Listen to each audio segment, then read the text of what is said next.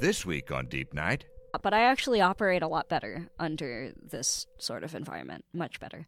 It's fun. You got to keep working. Absolutely. In San Francisco, I definitely would like smoke weed and sit down. That's like what I would do if I was out there right you now. can't do that here. No. You get, you get trampled.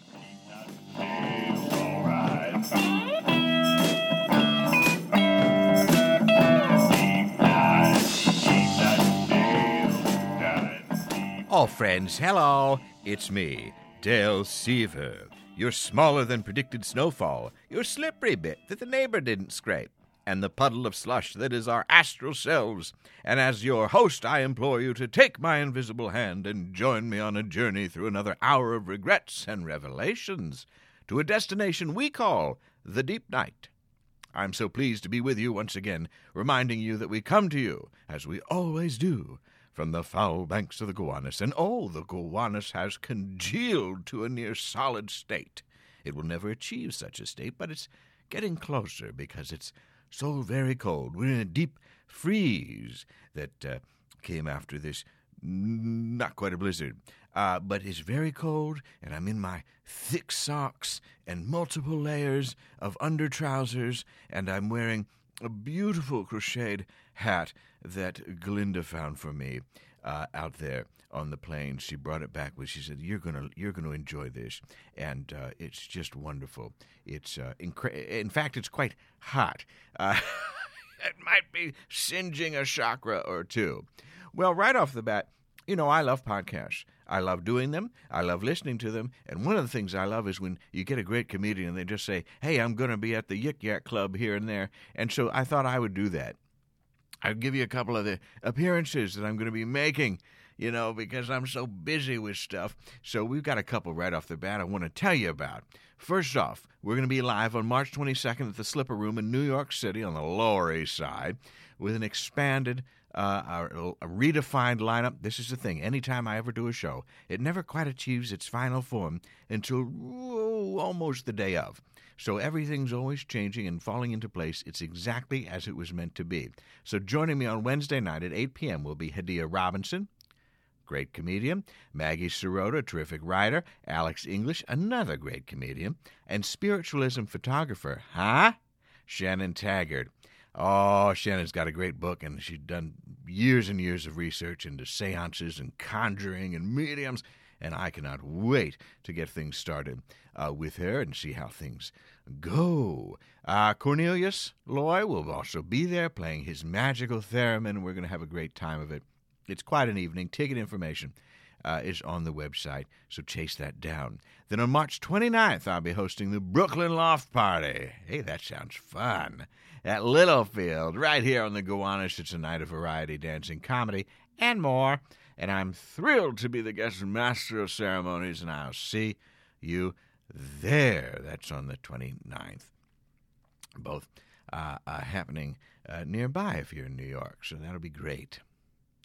On tonight's Sojourn, I am joined by New York based comedian Jes Tom. Jes is a very funny stand up whose recent special Cold Brew was just recorded at QED up there in Astoria in Queens. They joined me in the Deep Night Studios on that blustery, blustery day uh, right after the, the snow. Uh, uh, and the ice pellets that we had. Uh, together, we discussed growing up in San Francisco. Oh, I love San Francisco. I talk about it too much in this episode, but I love it. How to be a cyborg and the slow puncture of one's progressive bubble. Sometimes we need that, don't we? As usual, I learn a great deal in the process of this conversation and probably stumble over more than one issue on the path to escaping my own privilege. Par for the course. It was a good talk and just had some terrific shows coming up as well, so be sure and seek them out. Now, without delay, let's go ever further into the deep night for my conversation with Jes Tom.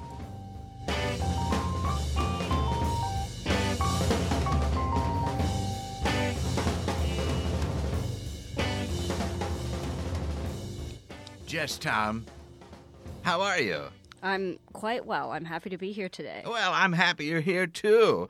Uh, we just survived a big icy blizzard. That we did. Um, I did slide all the way over here. yeah, from Queens. You know what's interesting about New York? Maybe not that interesting, but interesting to me as I was coming out here.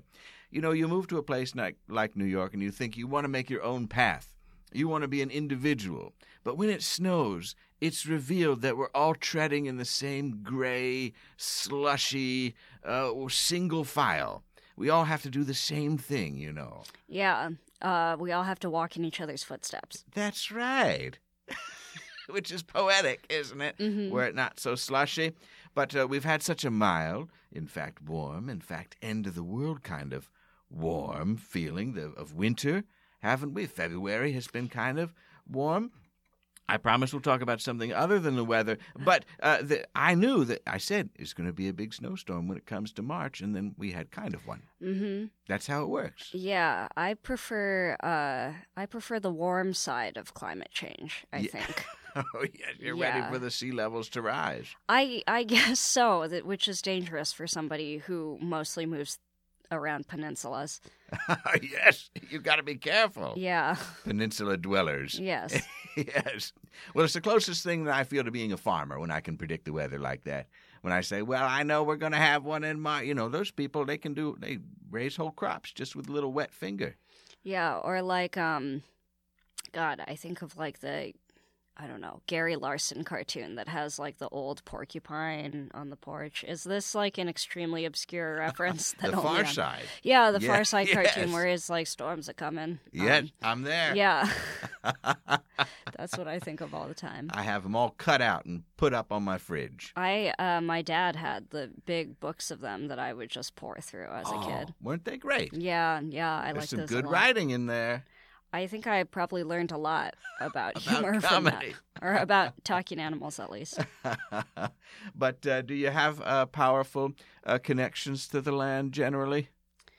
Um, no, not. No. I, I consider myself to be uh, more of more of a uh, cyborg queer than an Earth magic queer. Oh, Yeah. is that is that how it uh, splits down, or that's just one way? well, I don't believe in the binary, Sure, but no, me neither.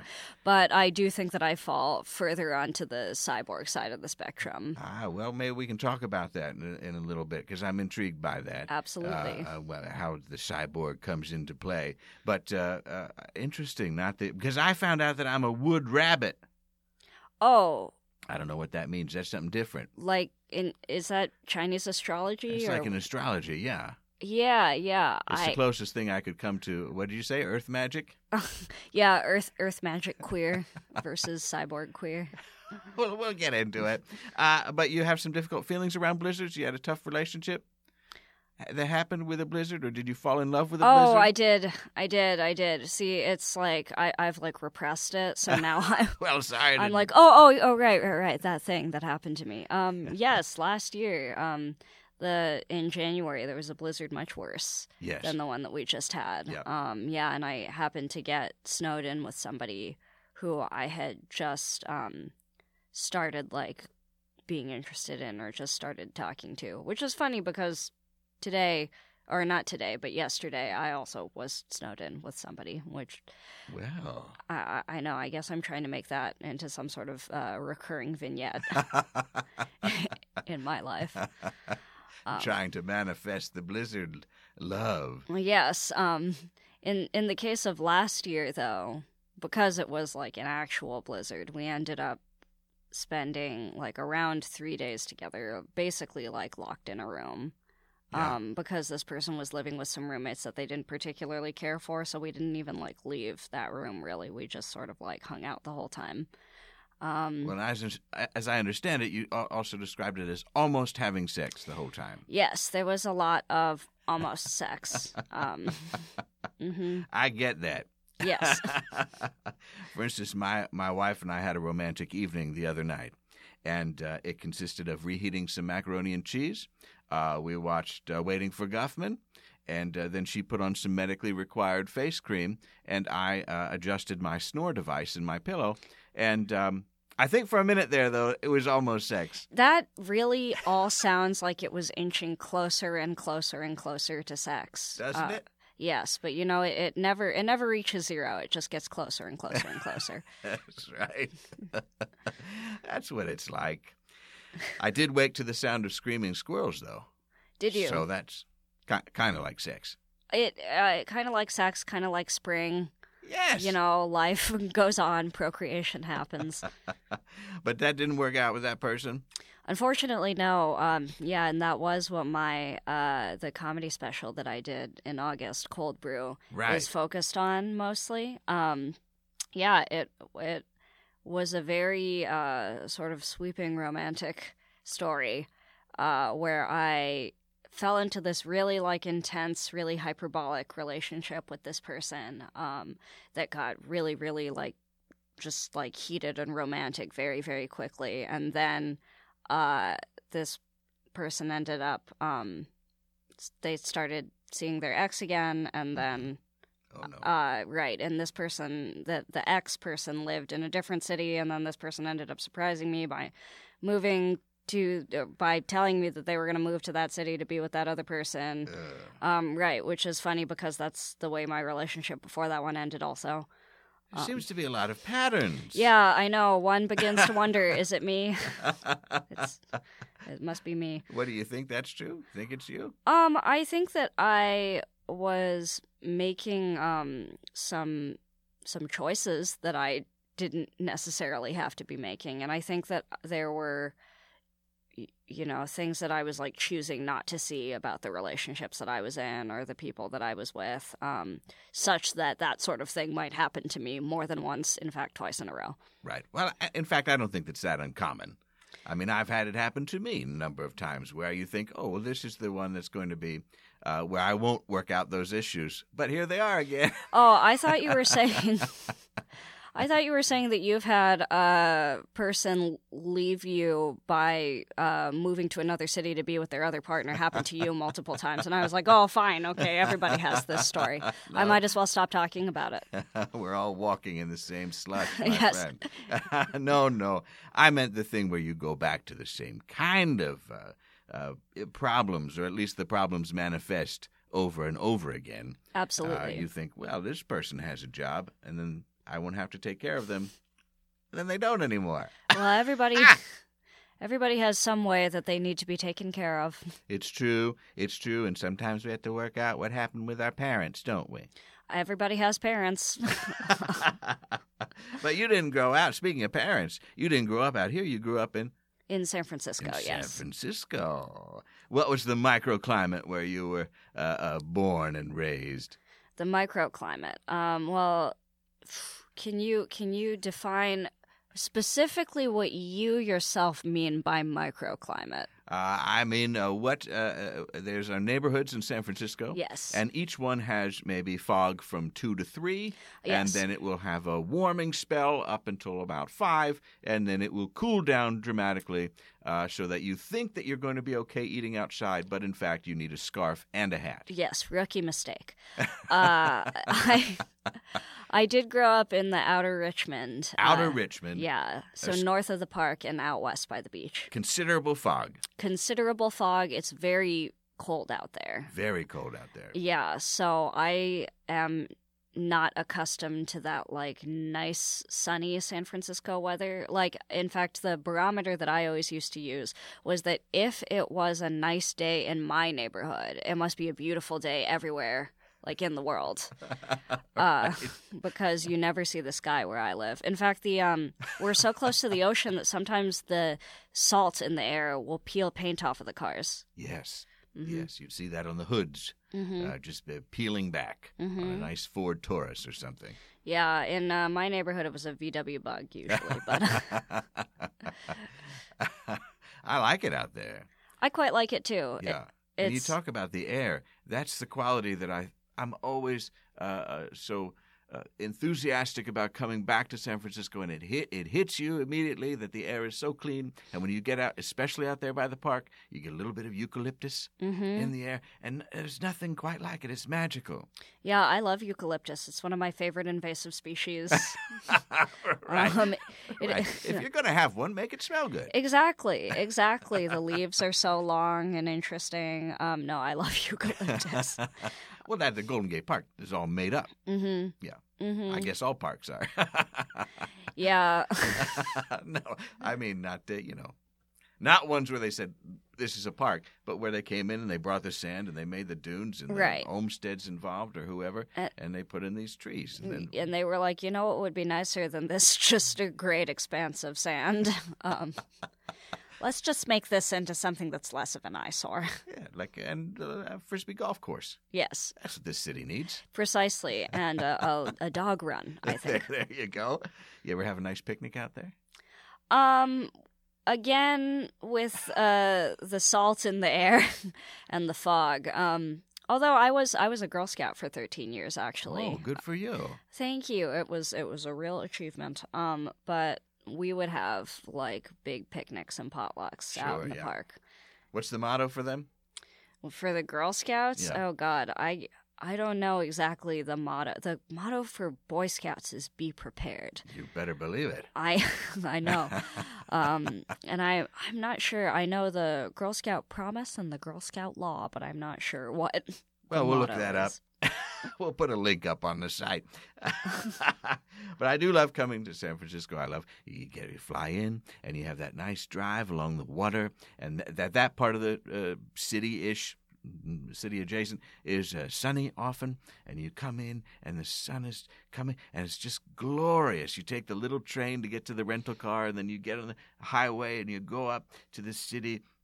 First time I traveled to San Francisco was Christmas, you Mm. know, and it was so unusual because I'm from the East Coast, but to see Christmas lights and have it be warm was a new experience. It's one of the most, uh, the things that sticks with me the most is being completely different from any place that I had been, and uh, other than like a Florida or something, but uh, you know, n- n- nowhere near as lovely. San Francisco, it holds a special place, as you can tell, in my heart. What was your experience growing up there? You had a lot of scouting adventures. What other things were you into? Um, I mean, San Francisco is a really cool place to grow up, like young and Asian American. Yeah. Um, because it's really, especially the Richmond where I'm from, is a total uh, cultural enclave. Um, it's a lot of Chinese American folks, a lot of like Eastern European, like Russian, Ukrainian folks. Um, I always used to joke that uh, that when I found out from like a census that the majority of the population of San Francisco was white, that I was like, where are the white people though? like, where are they? Because in my experience, everybody at every single level was Asian the doctor, the dentist, the person who takes out the trash, the bus driver, it just like uh, the newscaster, every single level, it was Asian people. So I was like, there's there's like other people here. well, they're there now. that that's true. It is true. There they are. You can find them now. D- does your family have a long history in the Bay Area? Yeah. Um. My mom uh, grew up in San Francisco. She actually went to Washington High School, which is like three blocks away from the house where I grew up. Uh, my grandmother was also born in the Bay Area, but she went to internment camp during World War II. Oh, Um, yeah, so she, her family ended up getting moved around a lot, of course, and she ended up going to school in like Salt Lake City, um, in Utah. But they all ended up coming back. We have a long California history yes. from like Southern California, um, and then on up into the Bay. My dad grew up in LA. I see. I see. And they have one of the um, most storied Chinatowns in, in the nation is right there. Uh, San Francisco, yeah. I mean, what I think is really great about SF is that, like, because we're in the Richmond, I actually, as like a half Japanese, half Chinese American person, I have spent almost no time in San Francisco Chinatown, um, because I don't have to, because I'm from the right. Richmond. So, like, Right. I'm like, why would I have to go all the way over there? Well, I, I uh, uh, didn't spend too much time there, but I liked walking through there. Often, anywhere you can walk in San Francisco is Mhm. beautiful, and you can do a walk right through Chinatown up into um, um, Columbus. uh, What's that? The Italian. You know what I'm saying? North Beach. I North Beach, yeah. Well, Yeah, it's yeah. up. Some- it's sometimes it falls out of my brain. But uh, the, one of the times I was there, I went in and I went to see the, the fortune cookie factory. Hmm I lived there a long time, never went to things like that. I feel like I might have gone on a field trip Yeah, there. sounds like a Girl Scout adventure. yeah, as a kid. It's kind of impressive, though. I have almost no recollection of it. Um, it was sort of Not that impressive. well, it's one of those things uh, growing up as like a Chinese kid in San Francisco, where we're like, yeah, like fortune cookies were invented here. Like obviously, like that that makes perfect sense. Fortune cookies were invented here. The gold rush happened here. Obviously, that happened. Right. It may just make sense. Yeah, absolutely. Like look around. Duh. Like of course that happened here. but uh, you know, uh, you get you get to some place like Outer Sunset, Richmond, something like that. Uh, I don't really have a sense, as you say, it was a great place to grow up uh, as an Asian American person. Uh, it, it, you had a kind of bubble there, mm-hmm. but then uh, when you add the level of sort of queerness to that, how does that come into um, um, contact, conflict, whatever, with maybe a more traditional strain of uh, an immigrant family or a, even a family with long roots there. Yeah, I mean, my family being fifth generation, um, it's sort of it's a pretty complicated like queer narrative. My experience of growing up young and queer and Asian in San Francisco was that I got kind of confused by the liberal bubble, uh-huh. and it was almost as though um, because everything was purported to be so like safe and progressive and liberal i really rejected a lot of like the queer parts of myself hmm. um or it like it really mm, it's interesting it it caused it caused me to like incubate a lot of like internalized homophobia interestingly enough because i sort of thought you know well here i am at like a extremely fancy private school extremely pr- fancy private high school in San Francisco after having only ever gone to public school before that. That was where I learned where the white people were. Uh, yeah, they're there. They are. Yeah, and uh, they're at private school. Um, and you know, here nobody is like pushing me into a locker or like writing like you know, Dyke on my like backpack or whatever it is that like happens on TV. So I was like, well, why should I need to seek out a community? Why should I need to like uh, you know, reach out to other queer people? Um so it was it was interesting the way that that happened. Although at the same time when I think about it, all my friends were little gay, queer and trans people. Um, right. So it was almost like I was saying one thing and then I was really and my actions were showing me obviously desperately needing community with other people. Right. Um, even as I like didn't believe that I actually needed that. Well, I think I understand what you're saying because there's such a progressive um, surge. There's that's the, that is the uh, dominant culture is progressive mm-hmm. in San Francisco. That you do feel a little backlash to it. Yeah. I remember getting irritated at the Rainbow Grocery. Like I'm never going to buy anything out of a bulk bin again. This right. just ridiculous. And right. you have a kind of reaction to what's that because it's almost it is the dominant culture. I would say. And. Uh, it, it's sort of that um that sort of like colorblind reaction too yeah. that like i don't see color like why should labels matter labels are for soup cans kind of thing because right. you like feel sort of a base level of safe whereas i feel like uh just from hearing from other folks that i know living in more kind of openly hostile environments yes. makes it so that people have to seek each other out and have to like have more pride in those parts of themselves um, because that is in actual danger for them. Whereas for me i was like i don't see why i should have to identify as anything when like really all that was was me like repressing myself. Right. And so at what point does that uh, open up for you? Um well i I went to women's college after that. yes, uh, Smith helped with that. Yes, I did go to Smith, um, which uh, Smith is very known for its lesbian and queer population. Sure. Uh, yeah. yeah. it says so on Wikipedia. um, so there, I mean, it was very complicated there too. It's um, another kind of bubble, though, too. Absolutely, it is. Absolutely. A lot of nice shops with tie dye in yes. the window. Yes. A couple of um, uh, vegan shakes that you can get around there? Not at all dissimilar to San Francisco culturally, but yeah. less diversity. Yeah, right. A lot of sandals. Mm-hmm, a lot of sandals. But at, at, Smith, what was interesting was that it was a lot of boat shoes and oh. cardigans. Oh, Yes, and sweater vests. Um, so now it we're talking my language. Yes, precisely. um, we're we're both wearing sweaters and collared shirts right now. Um, but it was very uh, Smith was queer in this way where it was a lot of like queer and like gay and trans and lesbian identified people kind of aping almost a wasp culture Right. or like this like elitist Ivy League culture. Um, Mhm. so that like became really cool, and I was like, oh, like I better buy a bunch of sweater vests. Um, and started dressing like a J Crew catalog. Uh, and what was interesting about that was that like you know later on. Years later, after I graduated, I would like check in with like folks who I had known, who I always thought had like such a cool sense of style, um, this cool like boat shoes thing and then i would be like oh this person is actually a wasp like that's what their cultural background is so they weren't dressing cool or like being subversive. There's nothing subversive about this. This is just uh like a rich white person being a rich white person.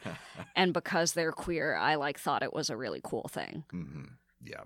It, that's just who they are. right exactly everybody should get to just be who they are their most authentic self And I, I want to just say, I didn't mean to characterize uh, your family as an immigrant family. I realize I used the wrong word there, but I just meant from a, a culturally specific family that might have traditional thoughts Yeah. about something, and that might not jibe with Moby Dicks and the Castro or whatever. But I also understand that you we're talking about a very progressive place, and that, uh, as you said, it's you were resisting the the uh, progressiveness there, and then you that kind of tracks with you once you get to Smith, and that's where you were doing theater. I was. I did uh, major in theater um, at Smith. Um, So what were you doing? Stage combat? uh, uh, actually, some yes. Um, the Smith the Smith Theater department was. Um, I mean, I have shade for that. Yeah. It was pretty interesting. So for a women's college, uh, I actually did some numbers on this. I wish I could remember the exact numbers now, but um, we did a lot of plays that cast more men from other schools and from town than students who went to the school. um, or we would do plays where there was one woman who was the lead, but then every other character was a man. Uh, or sometimes even we would do plays where the lead was a woman, but she was cast outside of the school. Oh, Yeah, that's real helpful. it was extremely frustrating.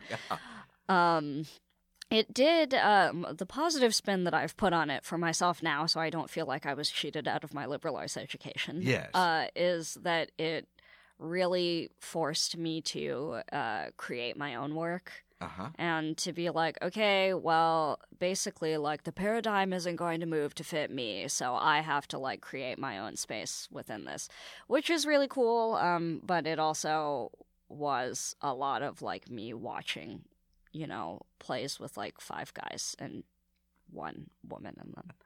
But was the idea that you would be performing, or was it that you were interested in the directing of things, or what was the area that uh, most attracted you to theater? I did um I did acting there mostly. Um technically I like majored in playwriting, but that was just like the classes I wanted to take. But Mhm. but as an actor, I mean, so already like I've sort of laid out this situation for you where already there aren't many roles at all for the students who go to the school. yes. So that's if you fit a uh, demographic that is considered to be castable already.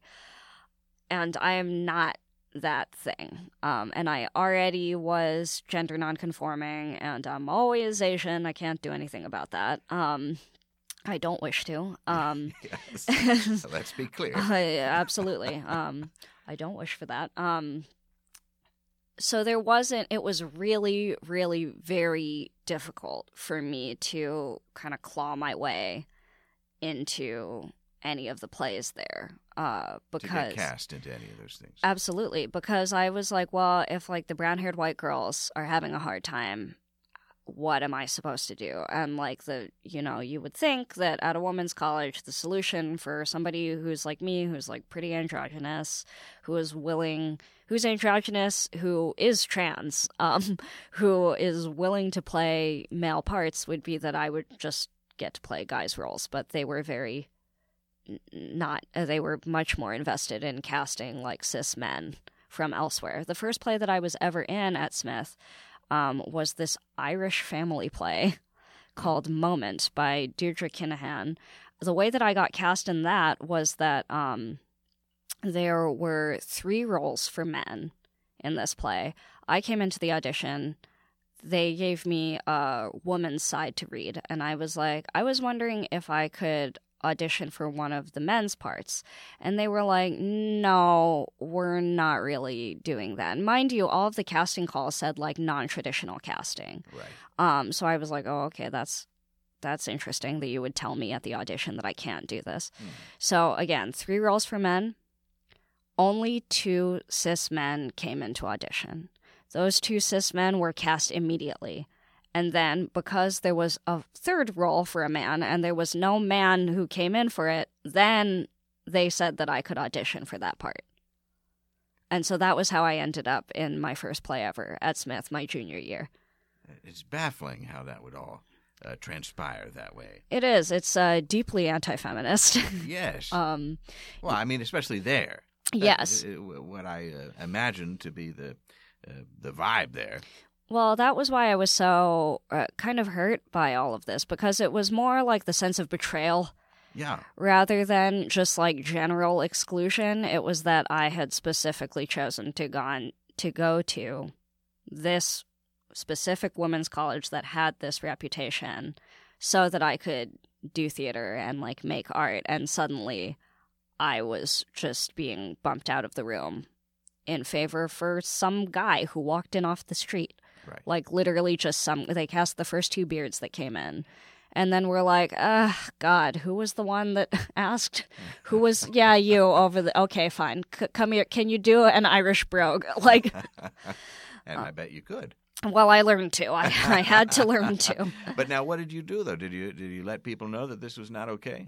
I uh, actually ran a pretty public um, campaign um, with a few other students um, that we brought to the the heads of the theater department. But the thing about any sort of student activism at any level is that they just wait for you to graduate and then you're gone. Back to the old Right. old way. So I have no idea what they're doing there now.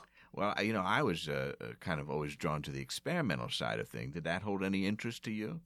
Um, for you? there was some really cool student theater that was happening while I was there. Uh, I mean, the best play that I was ever in was my senior year. It was a play uh, directed by a student, which was also extremely difficult to do there to get a main stage play um, directed by a student. You had to jump through all these hoops. So it followed that only one student would ever get to do it at a time. Um, so it was a really very exclusive sort of thing. Whereas they would get these, they would get random directors from elsewhere to come in and do these. They did a like horrible commedia dell'arte one time. Anyway, um, but Emma Weinstein, who's at Yale Drama right now, um, did a really really cool adaptation of Marat Sade. Um, that took place in a it was like a young woman's penitentiary Yes. um, and it was an interactive play where we interacted with the audience and we would come up and we would sit with them and um, it was uh, the idea being that um, mm, it was a play within a play. We were in a women's penitentiary. We were putting on a play for donors and the audience that was there were those people. So it was like they had to like be in the world with us. It was very cool. Yeah. but see that was what a student did. Right. um, and it it really took like stepping out of the kind of like bureaucracy of the actual theater department with the actual faculty in order to even do anything that was like creative and interesting like that. Right. And were there other people outside of the uh, school that you were looking to as inspiration, though? I mean, th- what was the theater, um, a theater hero or something that uh, you might be drawn to? I mean, I don't really think that or were there playwrights that you were uh, fond of? Well, I took a really great um, course with uh, Professor Andrea Hairston, who was my advisor. Um, really, really amazing um, sci fi novelist. Um, she's really cool. And she did a class that was. Um, uh, it was about black women playwrights at large, but specifically focusing on Pearl Cleage um, and her works, which was a really, really great class. And Pearl actually came in um, and spoke to us uh, on like the last day of class, and she said this thing that really has stuck with me ever since. That I I quote a lot actually. Um, that was like, uh, marginalized people have an easy time relating to their oppressors because we have to see their stories all the time. Mm. Oppressors have a hard time relating to marginalized people because they never have to see our stories. And like from that, I was like, oh shit! Like, I I guess I have to I guess I have to start putting out some stories. yeah, uh, and you, but how does that then uh, translate to comedy? How do you uh, d- divide off, or do you consider it to be part of a theatrical practice? Um, I mean, when did it start for you? Is the is the underlying question there for comedy? Totally. Um, so I did I did do uh, improv all four years that I was in college. Um, and then from improv, I I started doing stand up. I want to say when I was 20, um, when I was home uh, on a break. Uh, it was at a spot called Brainwash. Have you been there? Yeah, the uh, the laundromat. Yeah, laundromat slash cafe slash yes, bar. Yeah. Um, and they used to have a like a woman's. Um, I'm making air co- air quotes here. Um, comedy mic that I just sort of showed up to one time. Um, I had always wanted to do stand up. I used to watch Margaret Cho's clips on YouTube. Like I didn't watch her full specials. I just watched whatever clips were on YouTube. So uh-huh. they were all out of order. They were all from different times of her life. She was like varying uh, body types. She looked really, really different in all of them. Um, but I love her. Uh, of course, she's an Asian girl from San Francisco. um, yeah, and I I just went to this mic um, when I was 20 at home for a break, and it was really fun for me. And what started to happen was that uh, people would try to book me on their shows, but I was only there for like winter break or whatever. So I'd have to be like, sorry, like I'm going home on Wednesday or I'm going back to college on Wednesday. Um, but you never did that at Smith? You never did any of the, the stand up? Did you bring it back? I hosted a couple of um, comedy or stand up comedy nights like with my improv group. Yes. Um, but I didn't do anything out in like the bars or anything like that. I, I think I was really still just trying to find uh, my voice as a comic, and and then when I moved out here afterwards um, to New York, I didn't even really intentionally have it in my head that I was going to pursue stand up. Um, I was sort of like, well, you know, I majored in theater. I don't want to live in Massachusetts anymore. I might as well come to New York. um, and I sort of was like, well, I can try to pr- pursue improv, acting, or stand up. Uh, and stand up is the only one where you can be like, okay, I'm just going to go and do it tonight. Uh, and so I went and did it. yeah. Well, that early set at Brainwash, though, you had jokes. Oh, yeah. You, you were ready to go. Yeah, I okay. so what I did, which is funny to me now that I'm like a comic who moves through these worlds a lot more, uh, of course, um, was that I showed up at the open mic but didn't perform. I just watched everybody, uh-huh. um, because I wanted to like get like the temperature of what was happening in the room. Like right. they asked me, they were like, "Are you gonna sign up?" And I was like, "No, I'm just gonna watch." And it was like five people, you know. Um, and I was like, "That I could do that. I mean, it was an open mic, you know, it wasn't. It, uh, yeah, the, it was it was open mic standards. So I was like, oh, I, I I think I could do that. Went back home, wrote myself a little seven minute set, and then came back the next week and was like, okay, this time you can put me down on there. You're ready. Yeah. I think that's a good thing to do. I think it was good too. You want to know what the tenor of the room is. You want to know what the scene is. I wanted to be prepared. Yeah. And like I don't really um the funny thing is that I don't really watch that much stand up. Um and so I'm not as like learned in stand up as like a lot of other folks are. So I think that I really just needed to see like what was even happening in that room. Right. What is the joke? What's happening? but it, it worked out, whatever it was, and it clicked for you. I, And I then think you it came did. here and you started doing more of it. That I did. Yeah. That I did. I like, Um, I like saying things that are true.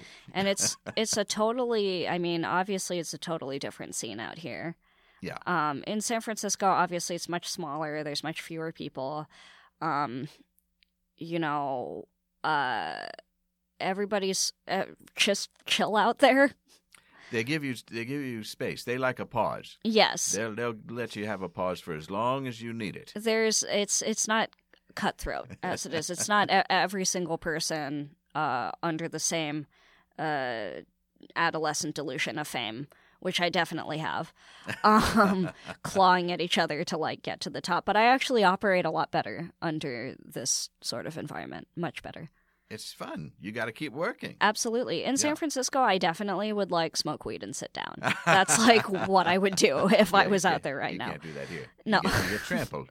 Yeah. uh, uh, now, I was, of course, doing a lot of comedy in San Francisco, probably at the time that you were a young person, but you never saw me, did you? i don't believe i did i mean i only ever It's a shame, isn't it? I know. I feel I feel very sad to have missed out on that you now. You can never fill that hole. I can never go back. There's only forward from here. That's right. Uh, That's probably for the best. But now, uh, how quickly do you start landing some of these big gigs with uh, Judy Gold, Rosie O'Donnell, these kind of things? How does that all come about? Well, that was really cool, and that kind of came as a surprise to me. Um, actually, I, the way that that came about, which um, this was the LPAC uh, Hillary fundraiser show that I did last Oh. summer. Yes? um, that had all these big names on it. Um, and I just woke up one day to an email that was like, "Hi, you know, like I used to." Um, from from a person who told me that she used to uh, produce for Letterman, I think, Hmm. um, and now was putting together this event for this lesbian super PAC, which I didn't know that was a thing, but now I know that that's a thing. Um, I mean, what's what's interesting about being like a queer Asian American fifth generation, you know, non-binary trans person in comedy is that like not to like play the diversity card, but because I occupy an extremely niche demographic, people need me a lot. It's also true, you know, on that specific show that I was like by far first of all the least famous, the youngest. Um, I was the only Asian person, and I was the only non-lesbian identified person on the show. So I was like, oh, like tokenism is really working out for me today. um, I mean, I'm also I'm also a, a competent comic, if I do say so myself. yes, yes, Um, of course, yes. So But I how does that feel to be a, a token in that kind of a thing?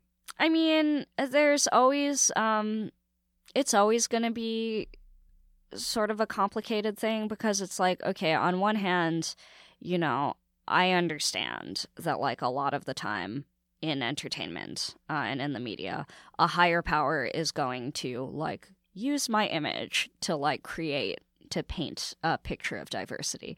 Um, on the other hand, that's a huge platform for me to just say my thing. Yeah.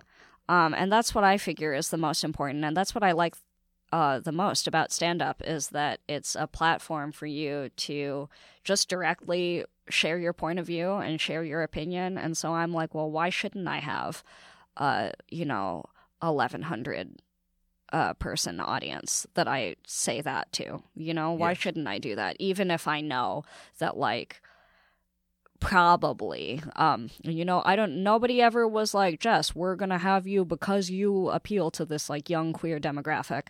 However even if i'm probably sure that that's why i was tapped for that sort of gig that i like frankly was a very very very small fish in a very large pond Yes. um for.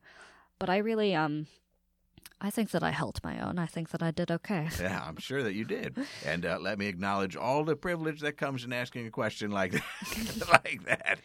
I hope that's not insulting. I, no I it's it's not um and i mean i have to uh, that's just like the thing that I have to think about in my uh, career. But what's I mean, again, the positive spin that I'm putting on being a like relatively marginalized identity in a like relatively hugely homogenistic industry like entertainment um, is that I can walk into an open mic and say my jokes and people are going to see me and they're going to remember that like weird little Asian queer person. I could be a 25 year old young white guy in a flannel Oh, and please don't. and right right um but if i were that person okay by and large in entertainment and in the world i would have a lot more privilege than a small queer asian person but that person can go to an open mic and probably there's 10 people who look exactly like him probably there's 20 people who look like him Yeah. and maybe people don't remember him you know I so yeah. so that's how i'm that's how i've decided to say it to myself So with the the gig at the LPAC, you killed. i i did i Yeah. think i did Good. And then does that lead to other opportunities hanging out with Rosie? Um, Rosie and I have not hung out yet, although she did turn around in her chair and tell me she thought I was very funny, That's good. um, which I thought was really cool. She actually, um, she referenced to me a couple of times in her set. Um, nice. yeah, which it was In funny. a good way. Yeah, I was like, I wonder if she has a crush on me. I wonder if I can use that. So I'm just gonna, I'll just hold on to that one until I think that it becomes relevant. Put Um, it in the back pocket. But like since then I've um I mean, I've met a lot of people who are all over like just in a lot of different industries because it was a fundraiser show Right. um for rich lesbians essentially. Um Listen.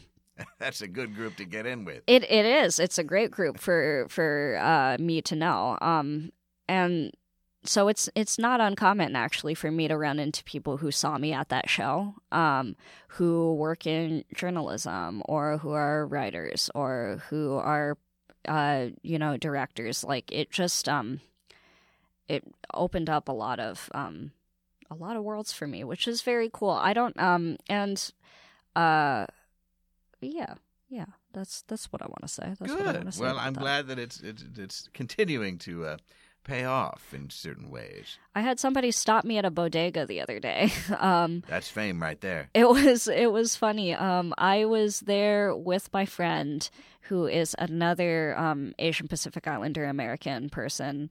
Um, we were both wearing caps. Uh, the guy who worked at the bodega had just finished asking us if we were sisters, um, and this is another trans person. Um, and we were like, no, like we're just just trying to buy some cigarettes, like.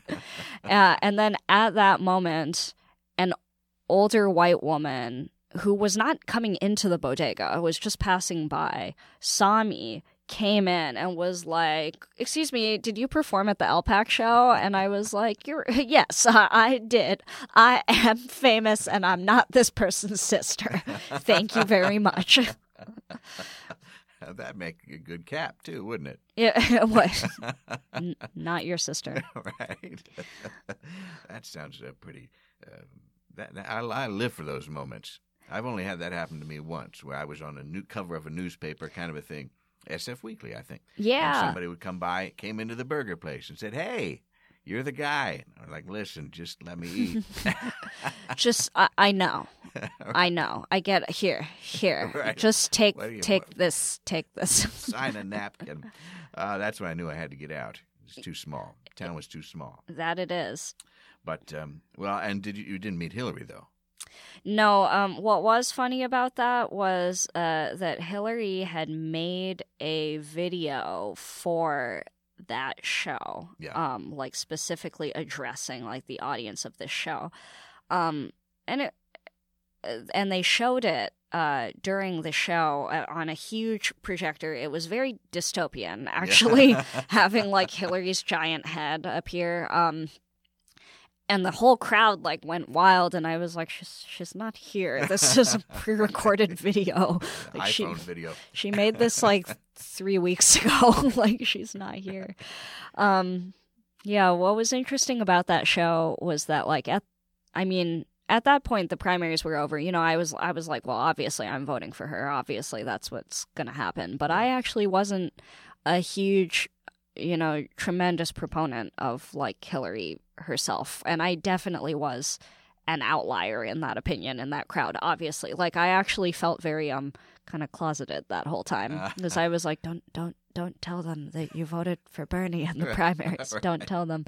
Um, now, of course, with the way that everything went, I'm like, you know what? I did my best. I did my part to make sure this didn't happen. That's right. Well, at least your pal Rosie can still get under his skin. That I don't think she's even trying to. no, I don't know what it is. I think that's a situation of a crush gone bad or something. I mean, that, that definitely they're in psychic warfare together. I mean, and I love it. He, I don't understand it. He's obsessed with her, and I get I get obsessed with my enemies. So you have somebody that you're in a psychic warfare with. Oh, I have many different many. nemesis. Mm.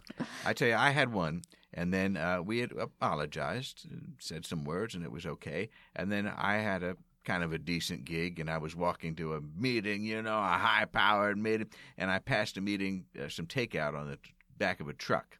And I thought, it's okay.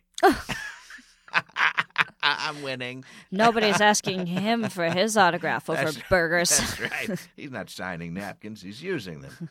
But um, I miss Rosie a little bit. The Rosie, like jocular Rosie that would appear on the talk shows and have a lot of TV knowledge. Yeah, I uh my one of my roommates watches the TV show The Fosters a lot. Oh, is she on that? She is. Ah. Um yeah, she I, am not sure exactly who she plays, but I like will see her on the screen and be like, "Oh, she knows who I am now. she knows who I am."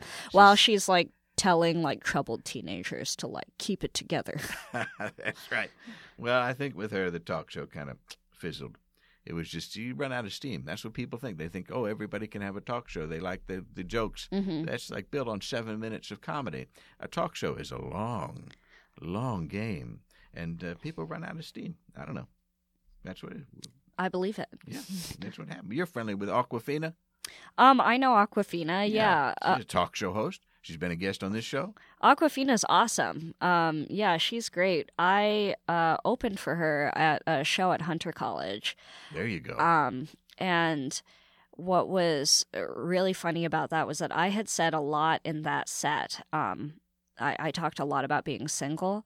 And then during Awkwafina's set, she likes to do this like dating game kind of thing where she takes like a guy and a girl from the audience. And I was like, you know what would be so funny?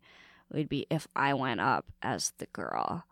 Um, and because like i mean not like identifying as a girl or a woman i was like ha ha ha ha ha like this is such a hilarious joke but awkwafina um is just not, you know, she doesn't move through the same like queer bubbles that I do. So she, you know, didn't know anything about that. And so she was using like she, her pronouns for her. And all, all the students, uh, like she would refer to me as she, and the students in the audience would go they. And I was like, oh, this is really cute and sweet. and then later on, I think that some of the students like talked to her about that or something which I didn't really want them to do. So she like came up to me later and like apologized to me and we talked about it. Um and so now now I worry that our meeting has been marred by this like kind of awkward experience, this like awkward misgendering experience, but I like I mean, I don't hold that against her or anything like that. Well, uh, Awkwafina, if you're listening, yeah. everything's fine. Hi, Awkwafina. um, but I think she's awesome, and I would love to work with her again. I mean, she's killing it right now. Yeah, doing a great job. Yeah. Um, well, we said we'd come back to this issue of cyborg thing, and that kind of touches on what you're talking about. Maybe. I think I it could. Know. I think it um, could. Uh, so, what what does that? Because I I know the term uh, as it applies to trans individuals. Yes. Yeah. Is it exclusive to trans no. community? No, certainly not. I mean, cyborg means more interested in tech.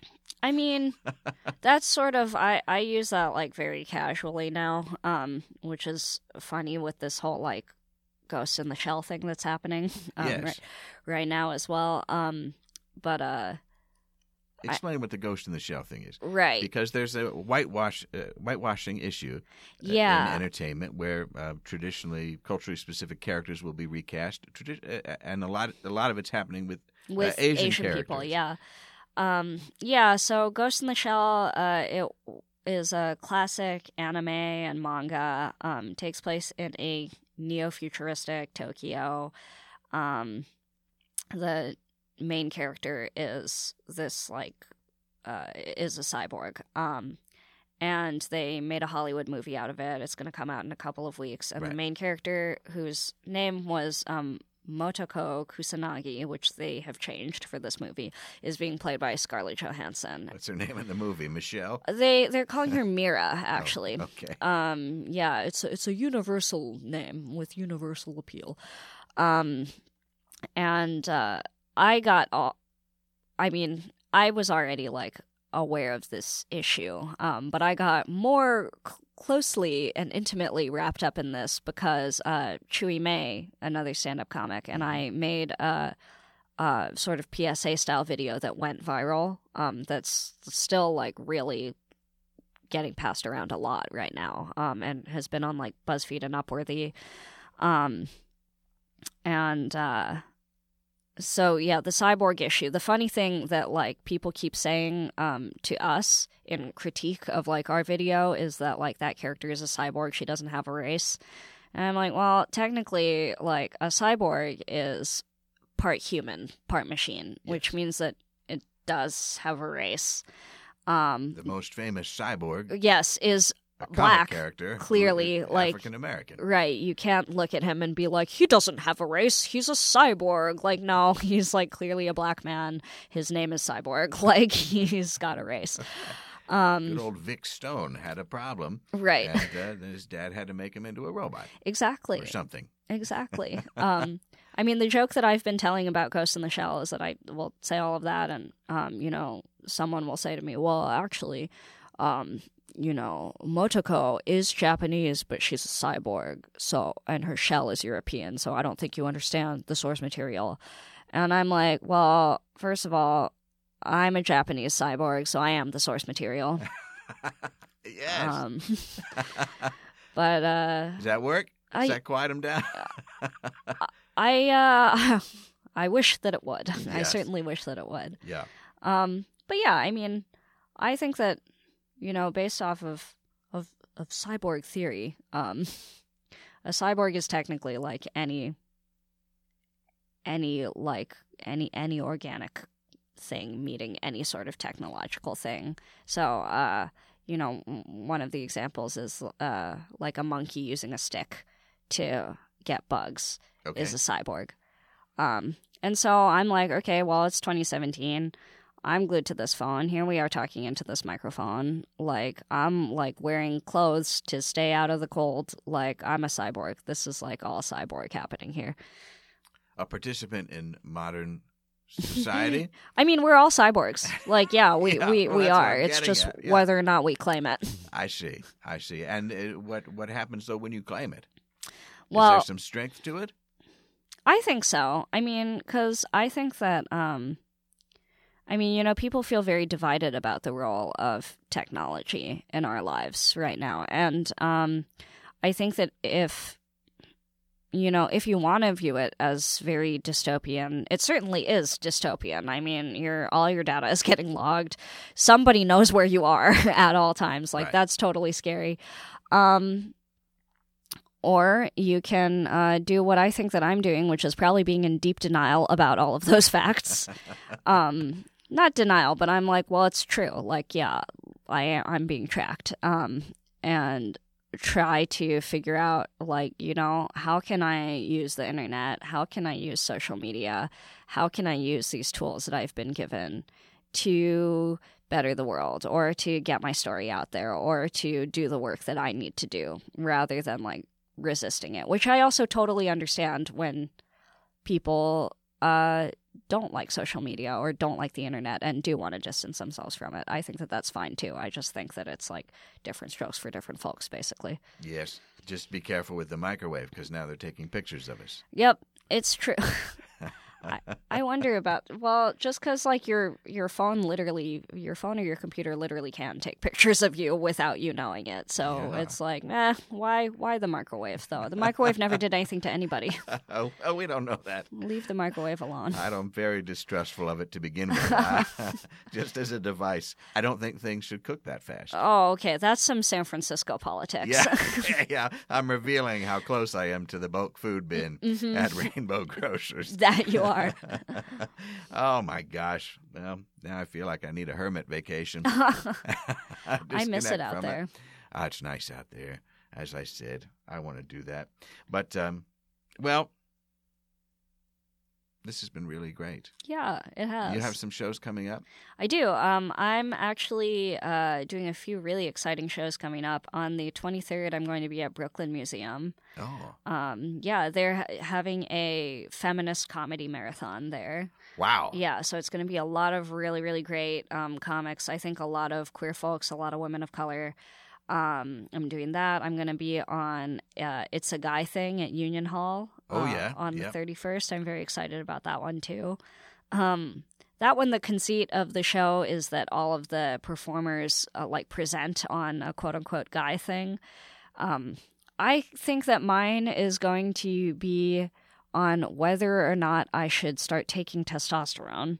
Ah, Um, so I think that that's what I'm going to be talking about there. Um, But yeah, that's some stuff that's coming up for me. wow! It's terrific. Well, I, I really enjoyed speaking with you, and I wish you all great success. Thank you very much. It's uh, it's been really great to be here. Okay, thanks, Jes.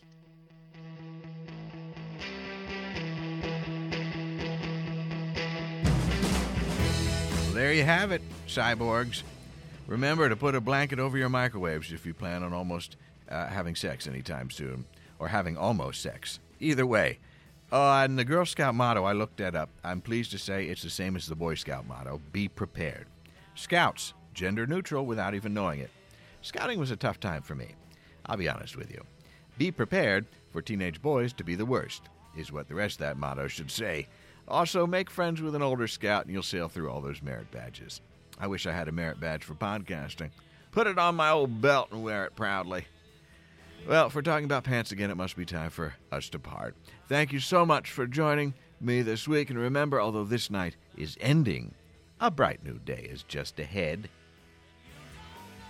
Deep Night is written and performed by James Bewley with production assistance from Harvest Works in New York City. Music throughout each episode is provided by the amazing talents on the artistic roster of Howler Hills Farm in the great state of Ohio. Deep Night theme by Zach Gabbard, Season 9 podcast icon and logo designed by Samantha Mash. Download episodes directly through daleradio.com or subscribe and review the show on iTunes. Also available on Stitcher Radio, Google Play, and SoundCloud. Follow Dale on Twitter at Dale Radio or Instagram at Dale Seaver for behind the scenes peeks into the production of the show and the life of Dale Seaver. Thank you to all the subscribers and supporters of this program, and thanks to you for listening.